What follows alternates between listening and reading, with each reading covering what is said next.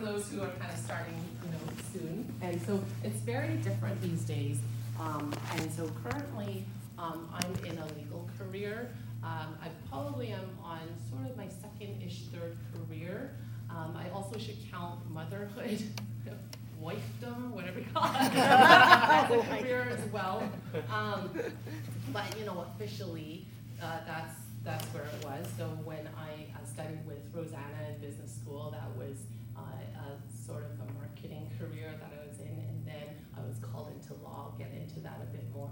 So I'm really not um, an expert. I'm not a vocational counselor. Um, I'm not a PhD in this or that or whatever, but I do have experience of being a lawyer, and that's somewhat relevant because sadly, you know, the legal profession is one where there is a really high, um, uh, high chance of, for instance, depression, believe it or not. So it's 3.6% um, higher chance of lawyers being depressed or having like um, some sort of you know addiction or some kind of problem. I don't want to start with a really bad note, but I'm just saying that I've experienced with this sort of thing um, in the sense that uh, I'm now in my 14th year as a lawyer.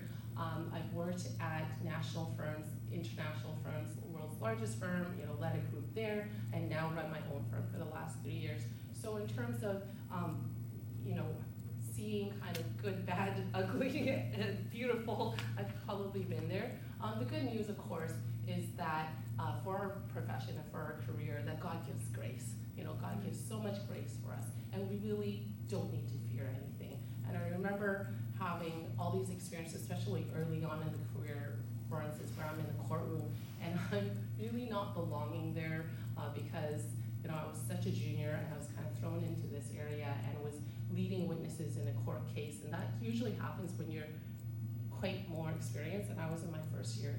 And I looked at the opposing counsel, and he had these fancy robes on. So really, we do kind of wear the tabs and we wear the robes.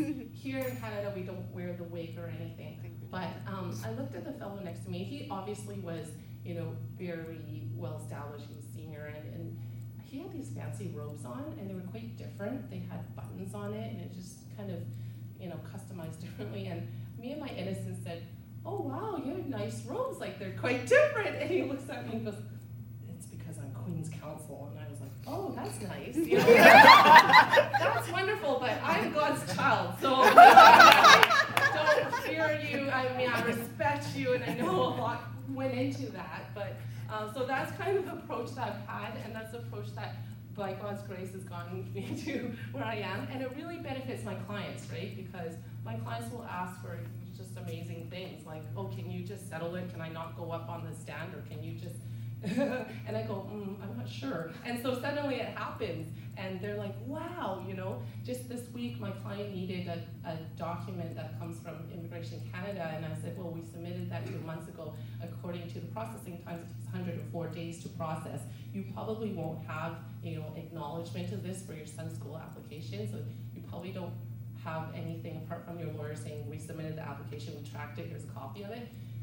And but I thought, okay, I'm gonna pray for him. The next morning at seven in the morning, we got an email saying, we received acknowledgement of your application. Here's your file number, so on and so forth.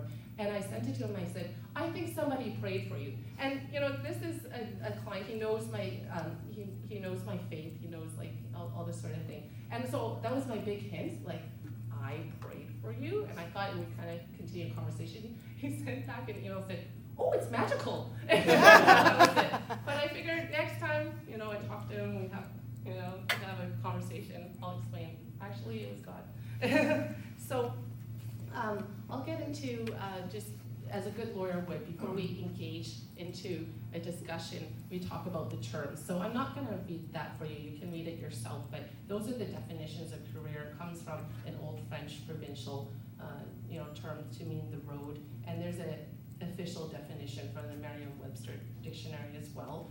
Um, but then there's something different, which is vocational calling. And I understand that um, you had kind of pondered this and had some insight on it. And this is just kind of my thoughts. You um, heard about it last week, so I won't go into too much detail. But vocational calling is really what um, is the call of God to enter His service and using our gifts and using our experience and our desires and affirmation needs um, our human needs to fulfill this vocational calling. And a really um, common definition or explanation of this comes from this book, Wishful Thinking, um, where they say that vocational calling is a place where God calls you, and this place is where your deepest gladness and your world's deepest hunger meet. So where that meets, that intersection, would be your vocational calling.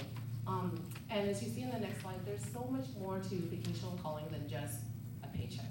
Uh, there's actually, you know, this method of uh, building one's career is more than just making money. It's more than just, you know, um, spending time building your resume and whatnot.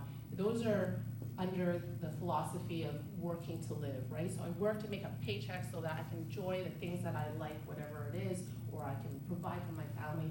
The other um, philosophy, which is more like the definition of vocational calling, is living to work.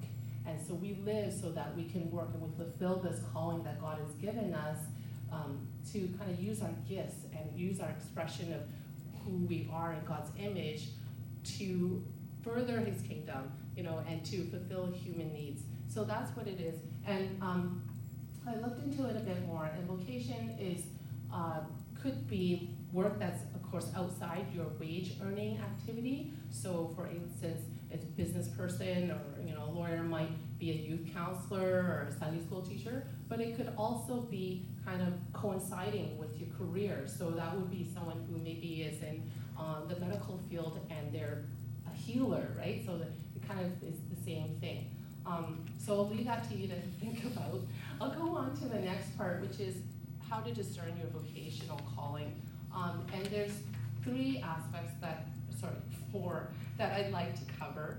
First is providence, and you'll see a picture of an open door there.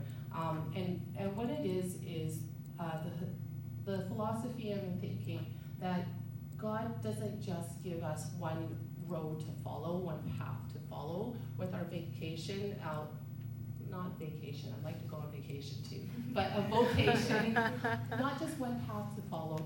And at the same time, it's not like a maze where there's only one way out. It's more like a series of doors. And so there's um, this story where um, in the book, The Will of God as a Way of Life, Daryl Sittser says, it's kind of like you're in a room like this room there are various doors that you can walk through and you can choose that one door, go through that door, and then you kind of see a hallway and then you choose another door. And so you kind of get these choices of open doors. And that's what I've seen in my career. Um, that's what we also see in the Bible. Like, you know, Abraham Lot goes, choose, right? Uh, or um, in this example, uh, in Acts 16, Paul actually had a vision, so he had more of a prompting, like, you know, someone from Macedonia is telling him to come to Macedonia and help us. But we all have choices, and sometimes these choices we don't, you know, God really wants us to do something, and He makes it really clear we don't do it like Jonah. I tell my son, Do you want to be in the belly of a big fish? no. But, um, you know, Jonah, or, and, and we sometimes might not make the best choice, but if it's something that um, I think God ultimately wants us to do, I I think that as we follow him faithfully, he does bring us to it, you know, whether it's be Jonah or Samson or somebody else. And there are just a lot of things where we can't um, know ahead of time. And so there's no paved highway, there's no maze, and I find that really reassuring because there are times where I'm looking back and going, did I make that right decision? But God gives us the choice to do that, and he blesses us as we seek him. So uh, another way to discern is also through giftedness. That one's fairly straightforward. It's just looking at, you know, what do you enjoy doing? What skills do you have? What are you good at? Um, and that allows us to be great steward of um, these gifts through our vocation. So an example of that is the parable in Matthew 25, where, um, you know, the master gives us three different servants um, bags of money. I want to say gold, but and um, these talents, and they come back and they show the master what they've done. And the first fellow went dug in in, in the dirt, and nothing happened to it. The second one that had two came back with two. The five came back with five, and the master said, "Well done, good and faithful servant. You've been faithful with a small thing, so now I'm going to um, give you more because you've been a good steward of it." And so I find that really um, also reassuring that even though we have all these responsibilities, God is giving us gifts to deal with it, and He also will impart more responsibility on us. So, okay, on to the third one is our passions. Uh, what do you enjoy? Clearly, you know, I don't think God um, is meant for us to do things that we don't care about. We, we all are created in God's image, and He's given us different passions and interests. And um, even things that make us angry is kind of a passion, right? Like things that really upset you or things that um, maybe God is leading us towards. And so um, in uh, Psalm 37 4, it says, Take delight in the Lord, and He will give you the desires of your heart. And that, of course, is as we delight in Him, He will also give us the desires of His heart. And fourthly, wisdom. Um, wisdom is, you know, comes from the Bible clearly, but also from what other godly people say. And um, and so I'm going to share a bit about my story because uh, if you know me when I was younger, you would not have thought that I would be a lawyer. I never planned to be a lawyer. I actually um, am that kind of you know elementary high school kid that was never coordinated, like couldn't do anything sporty. Technically, no, like I got my fingers stuck in car doors, like things like that. I'm not very, you know, capable. Um, always bad with directions, still am. Like the, you know, I was really good though at reading. Like I was a bookworm. I was kind of like that geek, and um, and so that was it. And so going through high school, I guess to make a long story short, I prayed to God for a direction. And you've all been there where you're going like, okay, I need to apply to some school or you know, your parents tell you you should apply to school. and uh, back then there were only only two big um, options, arts or science, and I was like, I kind of get even grades in them all. Like the only thing I really liked was actually art, and that really worried worried my Asian parents. and and, um, and I wasn't actually even like musically talented. Like I would fall asleep while playing piano. So they were like, oh gosh. And I I really prayed like God, please give me direction. And uh, I would like direction before I graduate because you know i I don't know what I'm doing, and I my strategy was just to apply for the hardest things. So I applied at SFU for science or whatever it was, UBC science. And then you're like, okay, I got accepted. Now, now what, right? Um, so then my parents prayed more specifically, and my parents were Christian, and they said, well, God, uh, would you please give her a sign, you know, at the graduation ceremony? So lo and behold, I got a surprise scholarship, and it was a law scholarship. So I happened to take one of five law classes at the high school, and um, for some reason the teacher like submitted this in and I got a scholarship, which was a very clear sign, right, from God.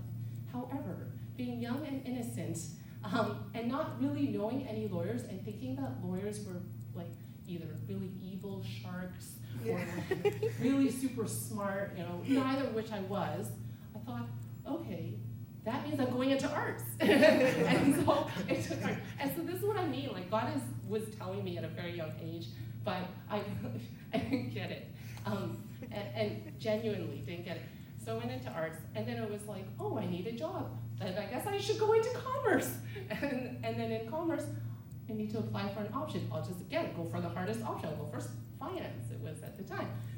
I got in, and I think um, applying for uh, picking up courses, I was missing a core course, so I actually got incorrect advice from the uh, education center, and they said if you're missing a core course, then um, you can't be in the options. And great, I really want to be in marketing actually, which my parents were really worried about, of course, because they didn't, you know, understand.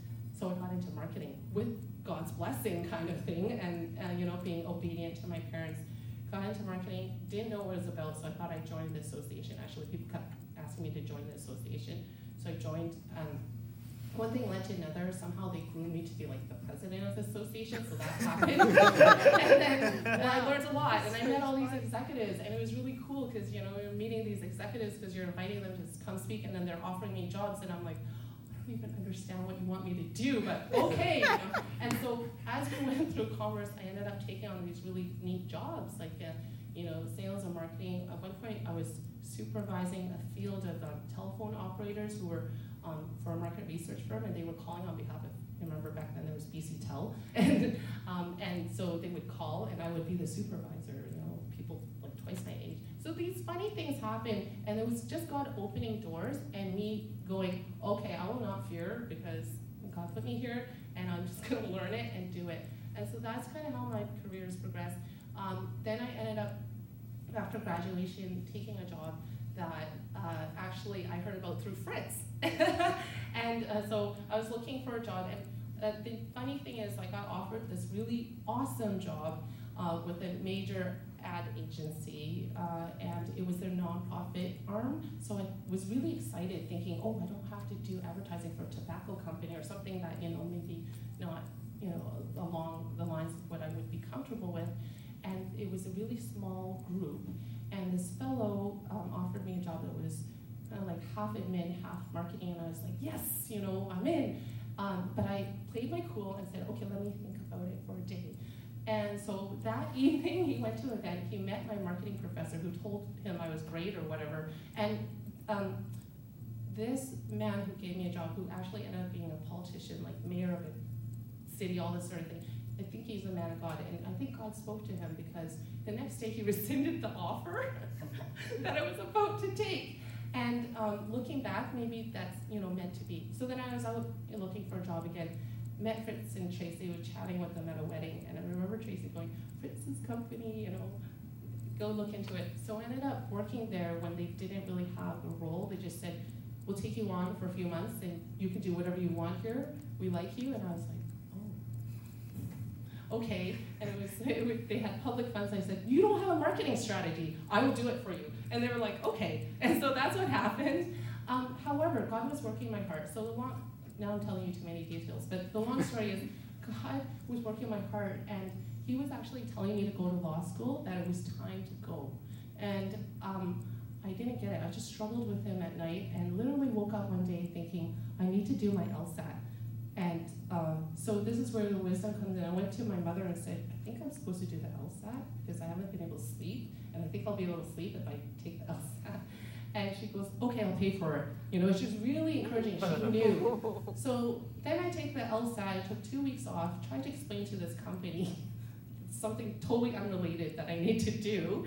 Um, and uh, the day that I had to take it, I was really sick. I ended up throwing up on the way back home. And I remember it all being a bit of a blur. Even the section that I normally do well on, it probably failed.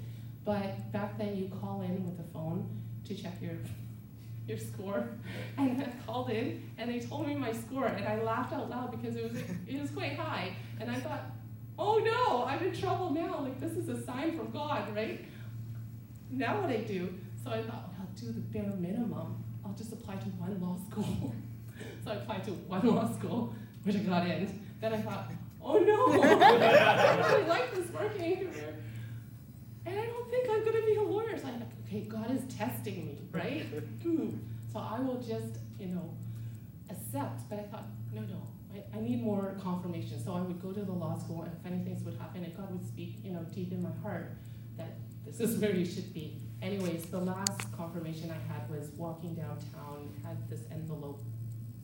We used to set by paper and uh, write a letter to the set. And I thought, God, just show me one more sign. And there was there were these um, big post billboards back then from Workopolis, and it would say stuff like "Chef wanted by noon," right? And this one said "Lawyer wanted." Really?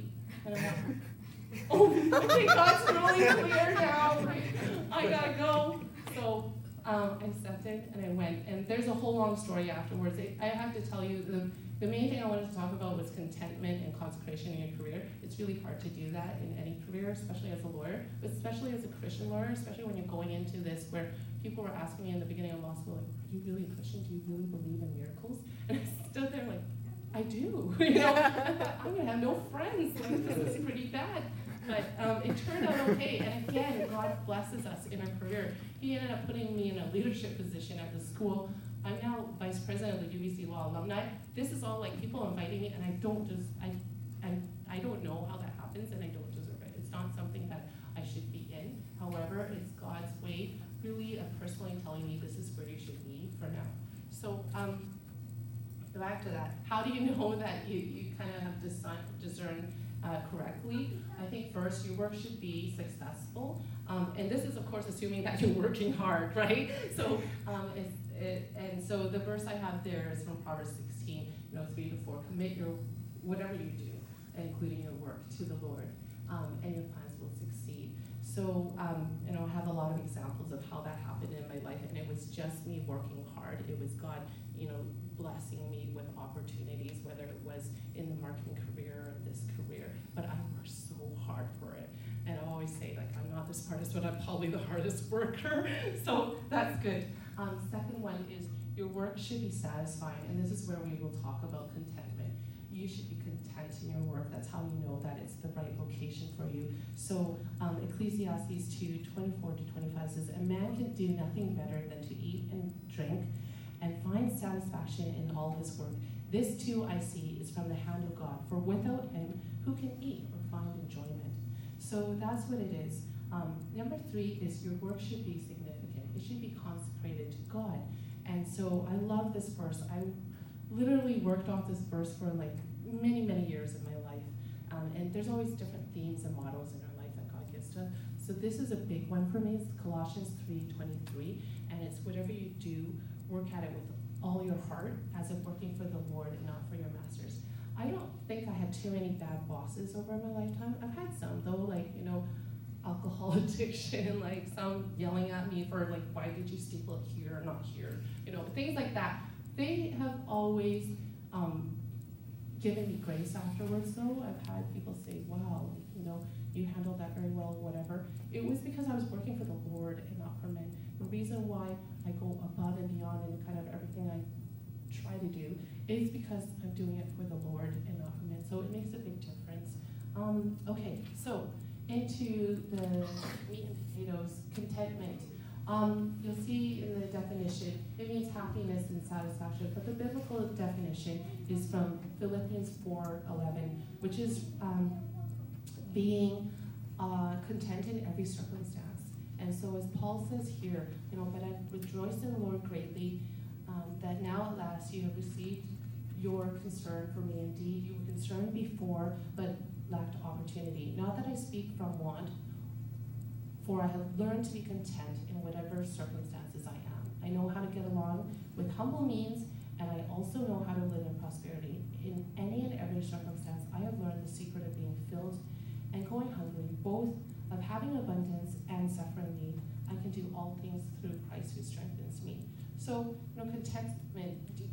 Would, I know this is a weird thing, but if you had a day off, would you still be willing to do your work? Because I actually do and would. Um, are you happy to go to work most days? Are you content, you know, with your job, regardless of how much you get paid? Like my first job, I got paid so little. I did ask for raises after though, because it kept making me do more. But uh, I was very content. Like this is how I I know that I, I can be content in every circumstance. Um, and also, I think a big part of it was knowing that uh, if God brought me to this, He will bring me through it and He will give me joy as I'm doing it. So um, that's kind of the definition of contentment. And that's something that I think we should not lack in our careers, in our vocation. We'll talk a little bit about you know some strategies to deal with it, that I deal with it. They're definitely not um, you know the be all and end all. So the next concept is consecration. And uh, we talked a bit about that already, but it's being holy as the Lord is holy. And it's a very interesting definition of that in the Merriam-Webster dictionary as well, which actually is kind of like, you know, very religious and biblical. It's, it says consecration is sanctification. So the state of growing in divine grace as the result of Christian commitment after baptism and conversion. Um, I find it very difficult to always be consecrated, you know, in everything I do, especially in my work. And people have different stumbling blocks. Uh, for me, it's actually that I'm a workaholic, you know, and so it's hard to stay concentrated because I kind of like take on too much or do too much. Um, in addition to, uh, you know, my work, I also serve on a local board uh, at the chamber. I'm, you know, busy with two kids. They're turning two and six next spring. Um, and so what I was hoping to share today are some strategies to kind of stay uh, content, but also stay consecrated in your work, in your vocation, in your career. Um, and so let's get into that. Uh, you'll see little pieces of paper on your chair. And uh, thanks to Jonathan for printing this out and, and like, cutting it up. But um, hopefully this is gonna be a nice reminder for you. I will definitely put this in different places and uh, remind myself. But the acronym is PAIR, so as to pare down. It also could have been like the fruit, pear, but it didn't seem as applicable. I asked a friend about it, and she said, no, go with P-A-R-E, and I said, okay, that's the, you know, the proper progression of what concepts make sense anyways. So to pare down, um, the first one is to pray. So P is for pray, and it's very cliche. I know we should always pray often. Um, and yet, at the same time, I guess the question would be, do you pray for the nitty gritty of your work? Because it's very easy to be like, I pray for my work, I pray everything goes well, I pray I get through it, you know, I pray uh, that you know nothing bad happens, kind of thing, right? Um, but also, there are a lot of times where, um, as you heard earlier, I pray for my clients and their problems. Um, I pray for prioritizing. I'm always constantly prioritizing and looking at that to-do list and going, you know what? I think, and because I'm a workaholic, I will do it all and not sleep, right? But um, I think that actually I need your direction here. Do all these five clients actually need all this today? because I would just be very satisfied as a workaholic finishing it all today. But what I've learned is actually they, they might not. Like, and so I pray, like, please give me direction on priorities. Do I reach out to the client now? I have to give them some really tough, you know, advice. Are they ready for it right now? Like, I will actually pray, like, do I call them in the morning or afternoon? Give us a good time, prepare their heart, um, pray for results, all sorts of details I actually pray for. Uh, we teach our kids to pray for wisdom and energy, mostly for daddy and mommy, because they have tons of energy, right? And wisdom, well, you know, they're working on that. But I find I need so much wisdom and energy every day, so we pray for that. Um, of course, we pray for our coworkers and clients. But yeah, I would encourage you pray about the nitty gritty because God will answer you. God will handle those things for you. Um, and so that goes into the second one, which is assess. Yeah, okay. Assess, which is assess priorities and personalities. Um, again, assessing priorities, urgent might not be important. I think a lot of us, um, just speaking practically, will look at emails and be like, oh, I gotta answer all these emails. And some of these emails really urgent, but it might not be the most important. And so God will give us wisdom to handle that, to deal with it. Also, um, I do like to assess personalities. Like I know myself, and I kind of know, okay, what is my top energy time? You know, what's my pattern when it comes to deadlines? Um, and also know your team. Like, what are their expectations and their personalities? What makes them happy? What um, now as kind of like a boss manager, I know um, what style they like to receive their instructions. You know, I I know how um, how they like to work, and and it applies to those who have families. You know, what keeps your family happy too. So know yourself and assess it constantly because the thing is, people change. You know, clients change, your bosses change. You can't just kind of assess at the beginning and be like, okay, this is how I approach it. So um, I hope that I hope that helps you stay more content and consecrated.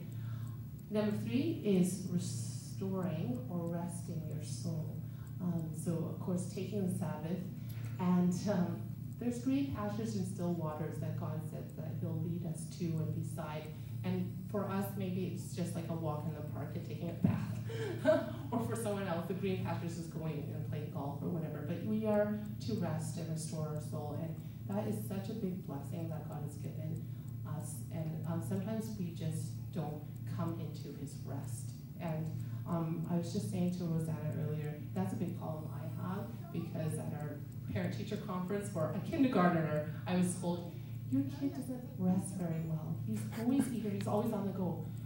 My husband looks at me and I'm like, oh, that's, that's me, like telling a kindergartner, here's the plan, Saturday, we're gonna do this, this, this, this. And so, you know, he has lots of energy, but it doesn't mean that God also doesn't by Sunday or whatever your Sabbath day is. And by the way, for some people, it starts like at 5 p.m. on Friday, it goes until 5 p.m. Saturday. You know, sometimes I do that. But um, it just means that God has given us rest. And um, I don't know if that's a struggle in your life. It certainly is in mine, and I hope that you remember what that means. Also, for me, rest means serving others. And so, whether it was back in the law school days or now in my career, serving others is actually very restful for me to, to spend time, um, you know, um, doing things that that really focuses on them, that isn't legal advice. It's, it's literally just you know running around in the nursery with kids or speaking with youth or whatever it is. So you find that it will really uh, rejuvenate you. Uh, okay, number four is the last of the pair down, the E for embrace, um, embracing every season. The word embrace is very intentional. Um, rather than saying enjoy every season, we might not actually enjoy every season, um, but we need to embrace it. And so, what that means is just knowing uh, whether it's something joyful or, and if it's not, you know, that this too will pass. And so, the way that we see it is life is oftentimes like a seesaw, right? You kind of balance back and forth, and the key is just not to hit the ground really hard. You know, try to keep it going. And as we embrace every season, we also um, have a chance to accept, you know, what God has given us, uh, what challenges that we may be facing that might not be from God, but knowing that it's all possible with grace. So I've been through a lot of you know different seasons in my career and family. Um, we just had a couple of deaths three days of each other during the summer. Like that is a season that was not enjoyable, but we did embrace it as in, okay, this is a time of transition. You know, we celebrate our family, we celebrate this and that, but at the same time, um, we can't. I think sometimes it's easier to just ignore it or to avoid it, but we can't. We have to really embrace it, um, and that really helps us become more content and consecrated, wholly towards God. So um, that's just a reminder. So P A R E. not the fruit. I hope this helps you to pray, assess, um, rest, or restore your soul and embrace the seasons. Okay, just a little bit more. Oh, how are we doing for time? Okay, yeah. So I'll just quickly go through short, some short-term strategies. You've probably seen all these in like, I don't know, executive um, books and that sort of stuff. So maybe just hit it all up on the screen. You guys can read faster than I speak. But those are some of the things that you can do um, that I find really helpful uh, to you know say no, change your to-do list. Make sure you stop and rejoice. I think I'll just um, say that uh, you need to reward yourself, stop and rejoice, especially for people like me who kind of keep going. And it could be a little thing like just a bubble tea, but that's what it can do. Now, um, long-term strategies. Um, I don't know where you are in your career and whatnot, but these are some things that could um, be helpful to you practically. There's nine different strategies there of how um, you can deal with your career, your calling. Um, maybe for a lot of you, you're in that career building stage, so you're having a more traditional career. You're working full time. You're like, you know, just learning your trade and building your resume and whatnot. But you might get to a stage where I got to, where I'm like, okay, I know what I'm doing now, um, but I'm doing a lot of it, and I'm quite tired, and I find it hard to be content and concentrated. So these are the kind of things that I looked at in terms of like options um, and, um, and of course, the last one is if you really don't like it, really pray about it. Maybe you should change your career. You are supposed to have up to five in your lifetime. so don't be shy about that. God will guide you. Um, and lastly, I think um, it's just very important to know that God has come to give us a full life, an abundant life. He has come to prosper us. So the two main verses for that is what I'd like to end off with, which is Jeremiah 29, 11, of course, that I know the plans I have for you, plans to prosper you and not to harm you, to give you a hope in the future.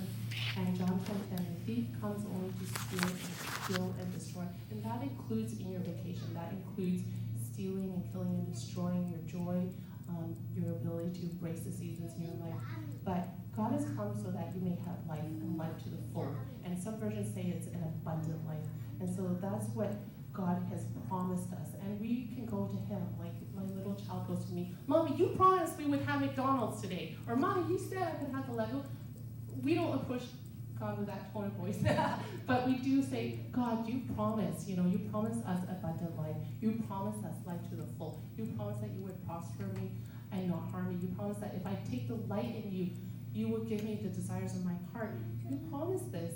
God, show me the way. And so it's just here to kind of share my personal story. Um, I'm by means not not an expert at all, but I do uh, say with a lot of confidence that God has promised you this abundant life, including what you are doing in your vocation and in your career. So claim that promise and speak with God about it, and He will guide you um, as you seek Him. Blessings to you all. Thanks very much.